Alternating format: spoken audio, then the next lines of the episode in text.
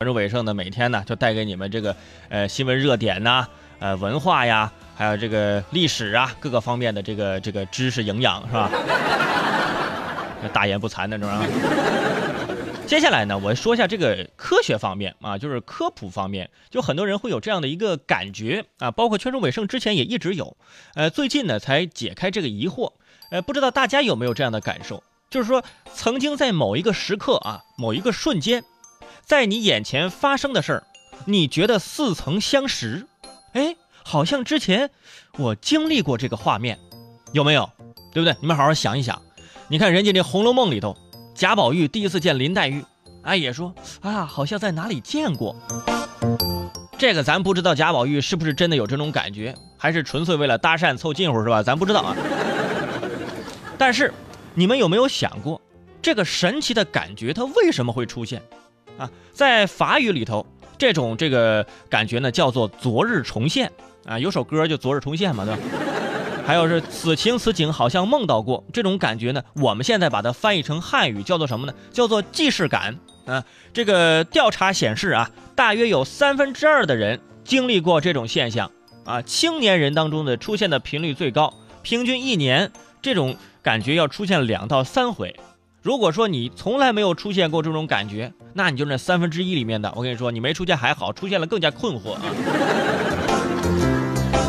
在过去的一百多年里头，关于这种现象涌现出很多的解释，啊，那时候谁出现了这种情况，哇，那就是你有特异功能啊，你被上帝选中了，你怎样怎样啊，你时光倒流，你怎么怎么样啊，这是瞎扯啊。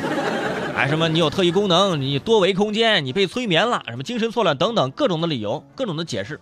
近年来呢，心理学家也开始关注这种现象啊。有一种理论就认为啊，这种现象不过是记忆系统运转过程当中产生的一点小瑕疵，就是你的记忆系统出 bug 了，跟特异功能没什么关系。给大家解释解释啊，什么意思啊？就是你感觉眼前的事物曾经见过，这种记忆在心理学当中被认为再认记忆。比如说，你昨天在楼道里看见了一个人。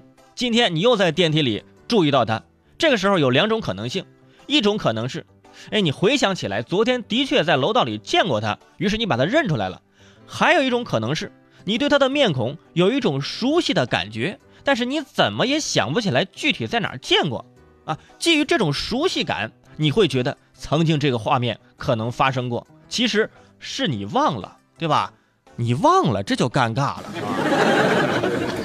你出现这种啊瞬间觉得眼熟的这种场景，其实是曾经真的有一个熟悉的场景、类似的场景发生过，但是在你的记忆深处被你选择性忘记了啊。如果说这个画面重新出现，哎，好像在这儿发生过啊。所以说不是说你有预感啊，而且研究者还发现，那些个热爱旅游、经常做梦或者是喜欢看电影的人。哎，体验到这个昨日重现的次数呢，也是比较多的。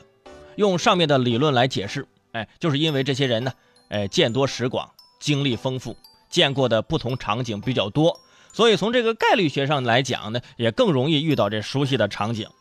所以这就是说呀，如果你经常出现这样的情况，就保呃表明啊，您是见多识广的。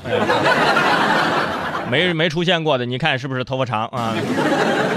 不管怎样啊，下次再出现这种类似于这昨日重现这种感觉，哎，也不必惊不不必惊慌啊，不必害怕啊，也不要自己就是心里就有负担，这不是什么灵异事件啊，呃，你也未必真的能梦到未来，只不过是大脑和你开了一个小小的玩笑啊，你的大脑啊没有预知能力啊，真以为自己是机器猫呢。